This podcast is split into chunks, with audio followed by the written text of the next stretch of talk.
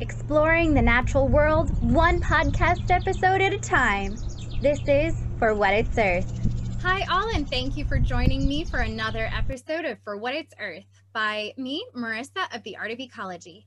Here, nature enthusiasts, animal lovers, and eco warriors can discover and explore so many facets of the environment that we all love and some creative ways to make a positive difference for the planet.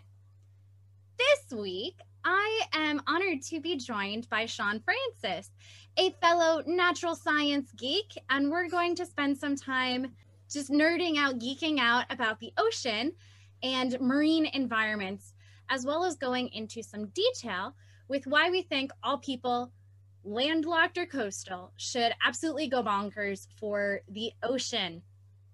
So, with that, Sean, go ahead and introduce yourself. Hello, everyone. Uh, as Marissa said, I am Sean Francis. I am a graduate from James Madison University with a background in biology and mathematics. Currently, I am a manufacturer of vaccines, not COVID, but a lot of the other ones that are very important for us, and also a certified diver. A certified diver. So, I mean, right there, you've got a whole bunch of science background with your vaccine creation. But the thing that captures my attention right now is that whole diving aspect. Of course. Um, it's fun. Let me just first say that diving is fun. phenomenal. If you want to try and get a chance to actually feel being in that ecosystem and that environment, it's snorkeling is great to intro- introduce yourself to, but diving is where it's at. So when you say introduce yourself with snorkeling, mm. is that something that just your average person can do? For example, I live here in Pennsylvania. Mm-hmm. It takes some driving to go to any beach environment. Is that something that someone living in Idaho or, you know, anywhere can still do? Uh, there are a lot of opportunities with local dive shops Idaho, I'm not too sure with. But uh, for me, exa- for example, um, about a 10 to 15 minute drive is a dive shop that I usually will rely on for either equipment upkeep, uh, opportunities of training and certification. Also, they have plans of trips to local areas or also more foreign places or just further locations for diving training and fun. Well, cool. So I know that you have had some diving trips that you have been on. Talk about those trips for a little bit because I know they're fascinating. Yes. Um, so with diving, I first started out with, I took a class which was the geology and ecology of the Bahamas. And that was an introduction into the technical aspect of how islands predominantly in the Bahamas are formed. And that led us to a week long trip to San Salvador Island. And with snorkeling out there, we swam out to the west coast of the island. And you go from waters that can start out, of course, knee high, but then going out to about 10, 20 feet, and then a huge drop off into this beautiful blue abyss. And I've had a few, prior to that, I had moderate levels of introductions to the ocean of like going out to beaches in Delaware and Maryland, where I grew up.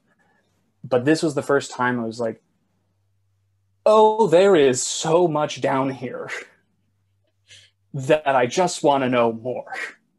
And that opportunity of being in the Bahamas was, as I said, like this technical learning of it's not just, oh, here's a really cool animal or the ocean's pretty. It's there's so much science and information that you can gather on how these islands form, how the environments develop, and different ecosystems that come within it.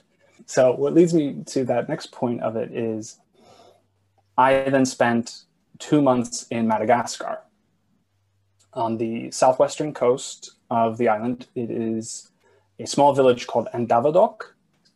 It was two months of just crash course.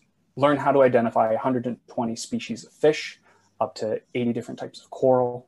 And that's where I got my diving certification.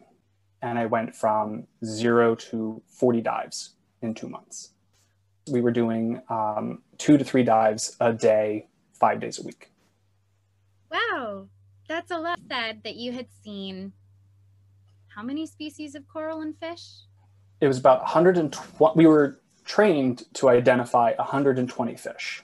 120. We would see more, right. but then also we were trained in identifying about 80 different types of coral.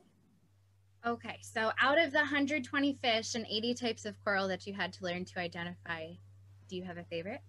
I do. Uh, that would be the Moorish idol. It is, so if you remember the movie Finding Nemo. Yes. which is also one of my favorites growing up. The Moorish idol is the one with the other, he, he had the messed up fin just like Nemo in the fish tank. Right. And the reason I picked the Moorish idol is that during my fish identification test in Madagascar, there were three of them about 15 feet away from me for the entire hour I was diving.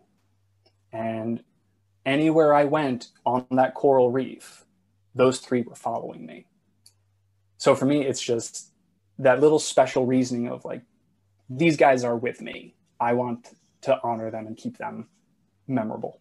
Yeah, you have quite a unique experience with that then if they they followed you around and what an intriguing little I guess interaction that people don't normally get interactions like that. No, it's it was a magical moment for me of just yeah, I'm I've worked so hard for these those weeks to learn those fish and be able to identify them you go out into the water and you're kind of having like practice runs of like, hey, what school is that? What type of fish is this? Ooh, what's this coral?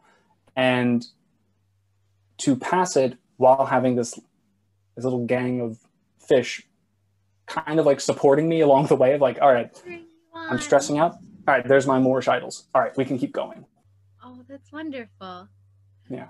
I I know for me, my love of the ocean kind of stems from my childhood of my parents would take me to the beach and I would go out and jump waves with my dad. Um, my parents would take me along the beach to look at shells and kind of pick them up and compare them and understand that these were at one point living creatures that now the their protective parts have been washed up onto the beach. And after my childhood, I was able to take some marine biology courses and do oceanography and studying the ecosystems within the ocean and learning about reefs and deep sea creatures. Is that where your love of the ocean also stemmed from, or do you have like a bigger, grander reason for why you love it so much? Uh, very similar to you. It, I grew up uh, with a lot of my summers in uh, on the Delaware beaches, so like Rehoboth Beach, and also near Ocean City, Maryland. And I was the same type of kid playing in the waves. I'd also be like digging in the sand, looking for the different shells, the wave breakers, like all the barnacles attached to them. Like just, it's fun swimming, but it's also fun to be like, there's other life here to look at and observe and also be respectful of like they are living their own lives in kent county of delaware uh, my father took me to his family's farm that he grew up on and that was a spot where horseshoe crabs would come to shore and lay eggs and with horseshoe crabs they've remained pretty much unchanged since forever and Living this fossils living fossils. Thank you. And I was just like, I need to know more about these things. And I, what stood out for me is a moment of like, I want to just spend more time learning about the ocean. Like any aquarium, if I'm traveling somewhere, I'm like, there's an aquarium. Like I, first person, I'm in line. I need to get a ticket and go. Mm-hmm. I think everyone should value and appreciate any sort of life here on earth but once you can understand it and you have a better idea of what it is you can appreciate things so much more than you would have ever thought you could mm-hmm. before mm-hmm. like i'm sure as kids we never thought that our love of the ocean would continue to extend into either our careers or our just scientific interests because it was just a sandy beach and there was a horseshoe crab or there was a little jellyfish. Exactly. But now we've learned more over time, Hmm. which is just a great thing to do is to never stop learning. exactly. So, kind of going back, you had mentioned the horseshoe crab, you had mentioned the Moorish idol. You have a of a ton of great experiences in the ocean.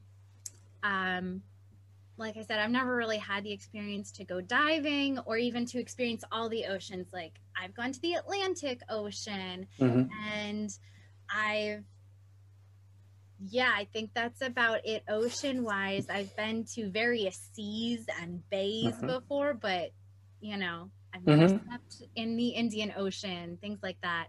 Right. Uh, and I can imagine that many people also haven't had that same hmm experiences going to all of the oceans or whatever. So far, my most wild, quote unquote, uh, experience with the ocean was when I was in Greece. I was in the Aegean Sea and I was swimming Oh, and amazing. I was coming up.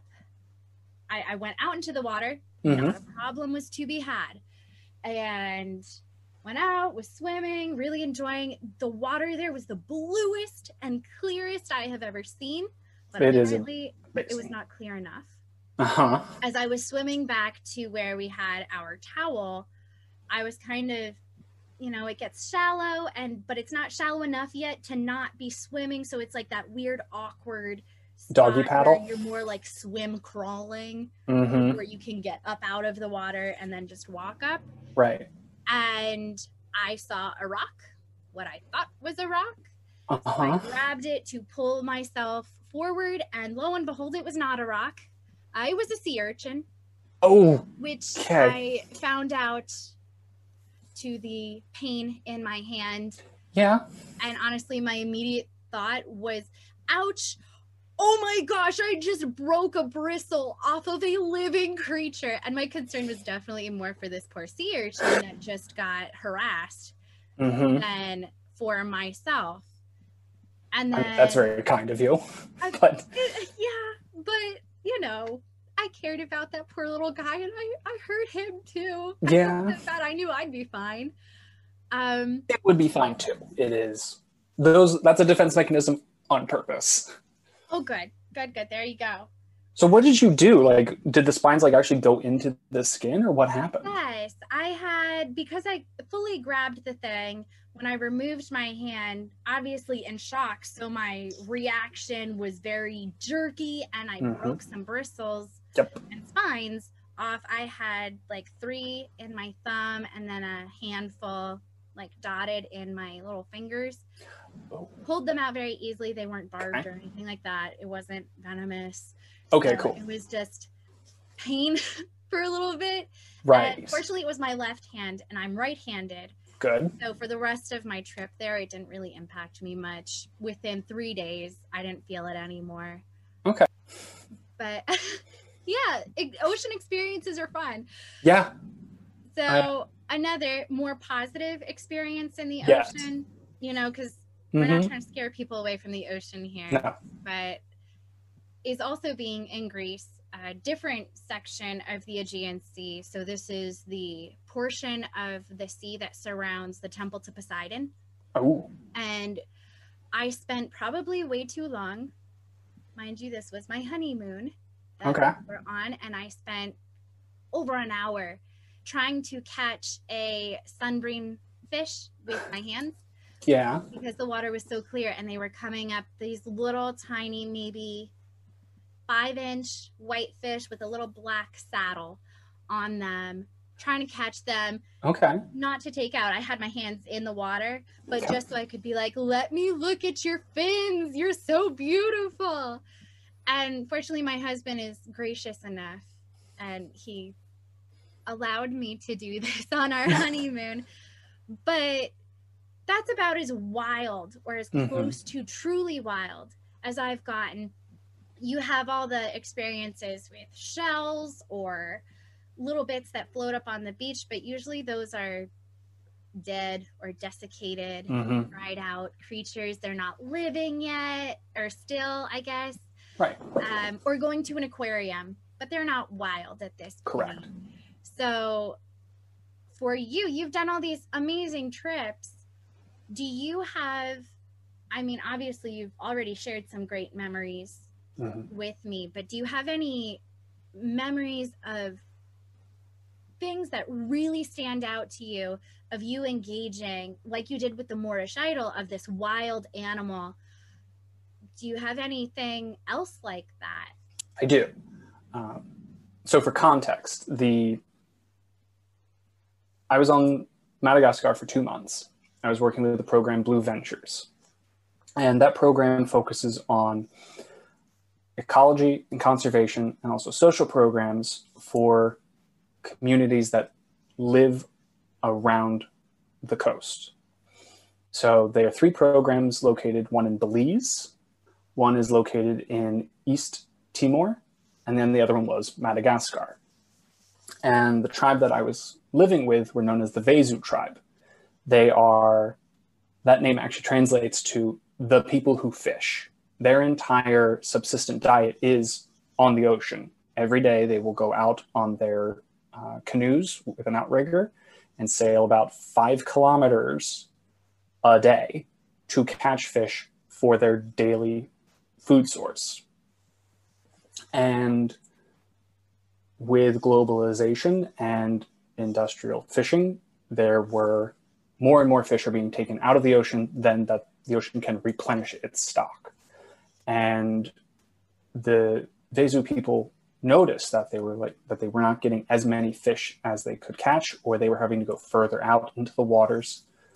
And Blue Ventures has been working with them to establish no take zones. So there's these large swaths of coral reefs that are marked off to say no one is allowed in here. This is now a zone for fish to hide and protect, grow and develop. And the idea behind that is that as more fish develop and get bigger in there, there becomes a little more competition. And it's like, I can't be in this same space anymore. I'm now going to venture out of this reserve where the Vezo people can also fish. So they don't have to be in that reserve to get the fish that they need. They can be around it. So the focus of Blue Ventures while I was there was to measure the biodiversity within the coral reef, around the coral reef, and then measuring distances away from it to show what are the benefits of saying, here's where fish can grow safely and undisturbed. As I said, with the a crash course really of two weeks of identify this number of fish, this number of coral, you now have, you now know how to dive. I went, and so you have that that education program. You're learning how to not only breathe underwater, you're also learning to not disturb the environment. You're learning how to identify and tabulate all these bits of information.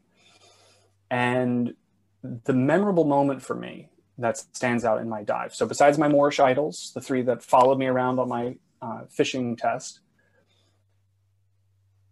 this dive was I passed my tests. I'm working with two other dive buddies. One is identifying coral, one is identifying fish. We lay out a um, a tape measure overlaying the coral, and then we leave it either just undisturbed for a few minutes so that our fish person, our person calculating the fish numbers can identify, and then we have the coral person float over, basically horizontal to the coral reef, and then every few unit of measurement that we took, I couldn't remember. Um, we would then identify, all right, here is a table coral, here is a bubble coral, which are amazing, by the way. Literally, imagine bubble wrap.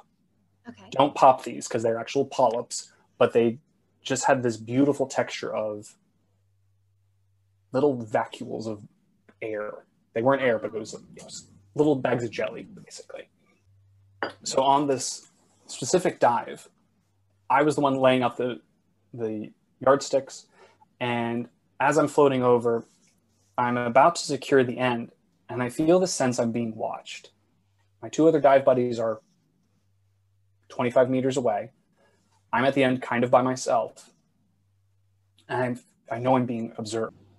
I look around and I see a um, a blue spotted stingray swim by me, and those were ones that we hadn't actually been trained to identify. I knew what it was, and it wasn't when we were tabulating. I was like, okay, that's something rare I've never seen before. Right. And so I'm like, all right, I feel a little better. Let's just set the hook down. I lay it around um, a piece of rock. And again, that feeling, I'm, I'm being watched. And I just, I'm parallel to the ground and I look straight ahead of me. And there in this crevice of the coral is a red eye just looking out. And it was an octopus. Just Oh my gosh. and I don't know if it was like 30 seconds. Could and for me, it felt like I could have been down there for a half hour. I was so yeah. happy, just staying still. I you learn this buoyancy control to just kind of like float, and I'm watching this octopus, and it's watching me. And part of me wanted to be like, I need to go back to the surface, get a tank of air, and come back down and just watch this. And it's like this dark red. It kind of turned a little lighter in the red color. It was just, it didn't move at all. It was just like, I don't know who you are, but I'm going to keep an eye on you. Off of my lawn. Exactly. oh my gosh. and as it's watching me, a few minutes later, what feels like minutes, its skin blanches and it becomes very like pointy and sharp, like uh, the actual coral reef that it was hiding in. I was like, something's off. I don't know what's happening. It's not me. I've been here for a few minutes. It should be normal or uh, acclimated If it was going to freak out, it would have done so already. Exactly. And it was one of my dive buddies coming up to show me something. And I tried to write to him, I was like, hey, look, there's an octopus. So, like I said, like, I really want to be like, hey, go up and get me another tank of air. I'll switch it. I just want to be here. I will watch this animal. And so he pulls me away. That alone was just that moment of like, it's not just we are the observers of the world. We're not the ones living in our own little world, and everything else around us is just events occurring. It's there's other life living in this world, and an octopus, which is incredibly different from us and has a different type of brain from us, was looking at me as if another person was watching me. It was observing you right back, making Yeah. its own conclusions, mm-hmm. analyzing. Yes. And there is so much more to the world. There's just so much more to the ocean and experiencing that. Wow. yeah, that that's a memory that sticks with me. It's a good memory. I would Mhm. hope that that one sticks with you for the rest of your life. So, moral of the story here we both really love the ocean. Yes. We have had different experiences with it, which we're both very fortunate still to have had those experiences, whether I think mine are very small in comparison to yours. I still am very fortunate to have had those to begin with. I know not every school, university, wherever has marine biology courses or not everybody has the ability to take a long weekend to go to the shore. For people who are landlocked, who haven't had that experience with the ocean, who maybe have never seen it before, whether they've just never had the desire to or never had the opportunity to, what to you? Just one reason, and I know that there's so many out there. There are a lot. What is the biggest reason that you think every single person on this planet should love the ocean? It is hard. And to put it simple, it's it's where we come from. There is a, a biological reaction when you go to the ocean that your mind relaxes. Mm-hmm. You have the sand, you have the shore, you have the ocean, and you have the sky. You have a very uniform sound of the waves rolling or the wind blowing in your ears. Your brain actually can quiet down. It's not processing all the information that we have when we're like in the city. We don't hear the strum of the cars or the people talking or the sounds and smells. They're all going around us. The ocean simplifies that. Mm-hmm. And that sense of peace is phenomenal. And when you look out at the ocean, you see that flat surface, what appears flat. And then when you go into that water and you see how much life, large as the whales, small as the algae and the microscopic organisms that live there, you see that there's so much more to it. It's not just a stagnant surface. There is a connection that we have with it. In so much as about 80% of the world's population lives within 60 miles of the coastline of the oceans, lakes, or rivers. Our society and culture is built on bodies of water. Like you think of the San Francisco Bay, the Potomac, you think of Tampa Bay or Puget Sound. A lot of us all cluster by the oceans. Mm-hmm. And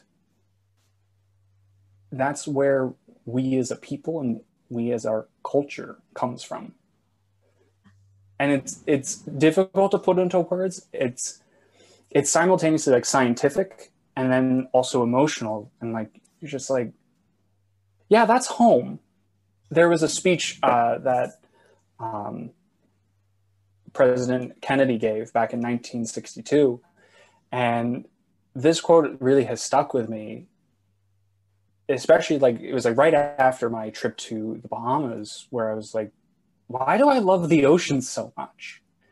And his quote is, we are tied to the ocean. And when we go back to the sea, whether it is to sail or to watch it, we are going back from whence we came.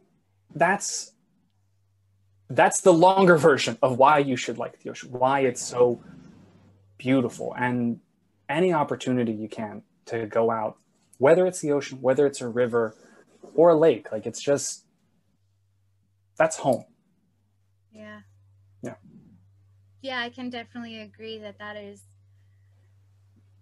There's a, a time as soon as I walk onto the beach where I just look out and I take a deep breath and I can I can feel a lot of stress, a lot of anxiety just go away. And it's not just, okay, I'm on vacation now. No, there's something about that push and pull of the waves that draws you, mm-hmm. that pulls pulls you back. Yeah. yeah. And it is an incredible place to be. Very much so. It is I as someone who has been landlocked all my life, it is one of the most incredible places, just anywhere along the coast and the ocean. Mm-hmm. Just again, driving your point home of this is home. Yeah. You can feel it. Yeah. Mm. Now you're making me want to go dive again. it's been a it's been a been a little bit of time since I've gone. I'm very overdue, and it's thankfully with COVID kind of unlocking us a little bit. It's it was like around it was right before March 2020, I was looking at get, taking a trip over to Australia, and then they're like, no traveling. Ew, not the best time to be looking into that. nope, nope, nope. No. But hopefully, with things opening up again, I can schedule something. So, I have one final question here for you. Oh boy. And it kind of takes you back to how you had mentioned okay, you being with the people whose lives revolve around the ocean they are right up on the ocean. It's not like they are landlocked. But from an ecology standpoint, everything on this planet is very interconnected. And what we do here on land impacts the octopus that you saw, impacts the whales in the deep sea that we don't even know of. All that life is impacted by actions taken here on land, whether mm-hmm. it's due to polluted runoff or just personal action, single use plastics, things like that. So, can you talk just a little bit about maybe some things that people can do or actions that they can take to protect ocean ecosystems, even if they're not next to the ocean? Individual, that's that's the tough part, is that our individual impacts, yeah, is very important. We can definitely reduce our intake of plastics. We can definitely try to be more mindful of what type of materials we're throwing away, how much water do we consume. It's global warming had, for me, became more prominent late 1990s, early 2000s. That was the kind of the time where we had that film, the uh, film The Day After Tomorrow, and it was that big scare of like, oh, things are going to be horrible very soon, and then things kind of weren't, and a big discussion that really got into the woods about it was if it's global warming, why isn't the Earth getting as warm as we thought? Right. So in 2016, there was a paper that came out that was discussing this essential uh, global mean surface temperature hiatus. It later on they talk about retooling it because it's not so much a hiatus. It was more of like just this pause. And the com- the complex answer to it was that the ocean is a huge, huge heat sink. It took in so much more heat in comparison to what the atmosphere does and what the land does. And that kind of at least allowed a little bit of explanation as to why we weren't seeing as much heat as like back in like late 90s we were hearing like oh the earth earth, earth is going to boil alive it's like we're now kind of getting to that point but it's the tough part I've heard from from scientists that I have met is that the individual actions are good. Yes, it's very good. It's also important for corporations to stop doing what they're doing. Right. And that takes a lot longer and a lot more energy from us to push them. And that's getting the government to say, hey, we need to really clamp down on this. We need to not just have a target of 2030 where we're going to not have CO2 emissions be as much as they are. It's like we kind of need to start now. And we needed to start a while ago, technically. yeah, we did. So recently, a paper had come out from the National Oceanic and Atmospheric Administration. They have just moved up their 30 year average calculation of our global mean surface temperature. So we went from 1980 to 2010. We're now 1990 to 2020. And the last 30 years, we're just super warm. And in comparison to the last century, everywhere in America is warmer than what it was. And that ocean heat sink is kind of reaching full capacity, and now more heat is affecting us. And individual decisions, when we all do it, lead to a huge impact. So, yes. Yeah, it's definitely not one person being really great at everything. It's mm-hmm. the masses, all of everybody pitching in and doing what they can, and that can lead to some really big change. And definitely, corporations, as consumers, we have a big voice. And as voters, we also have a big say in who is going to get elected based on what sort of policies we want to see put into play. Mm-hmm. And so, really being conscientious about that and then telling our policymakers and local, state, federal governments hey, here's our expectations. This is the planet we live on. We need to have a respect for it. We need to have a great thought put into this because there's no people to govern if there's no planet. Correct. And yeah, main thing is continue being informed, vote, and vote with your wallet because that's the biggest impact we have. For what it's Earth, even if you're landlocked, have never seen the ocean before, there are still so many great reasons to love marine ecosystems of our planet and ways that everyone can take a part in caring and protecting our natural resources. So, with that, thank you so much for digging deeper into the natural world with me, Marissa Jacobs of the Art of Ecology, and with Sean Francis. Sean, before we go, is there anything that you would like to plug or tell people some little information about? Uh, yes. Firstly, thank you, Marissa, for having me. It's always wonderful to chat with you. One thing I'd like to plug is this organization called Skype a Scientist. In line with us staying informed and up to date with what's going on in the world, uh, Skype Scientist is led by the wonderful squid biologist Sarah McAnulty.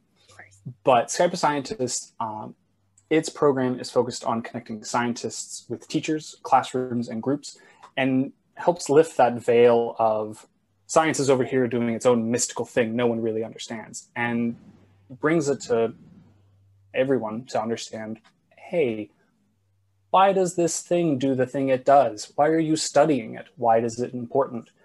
And the more we learn from those people who are dedicating their lives to it the better off we all are i feel Excellent. And I will put some more information and a link to Skype a Scientist in the description of this podcast so that people can find out more information about it as well. Well, thank you so much for joining me, Sean. And if you enjoyed this week's episode, please support, review, and continue to follow along for more explorations of the wonderful ecosystems that we are a part of. For What It's Earth can be found on many podcast streaming platforms. For more tips and eco inspiration, check out my blog at www.theartofecology.com. You can also find me on Instagram, Facebook, and YouTube at The Art of Ecology. And with that, I'll see you next time on For What It's Earth.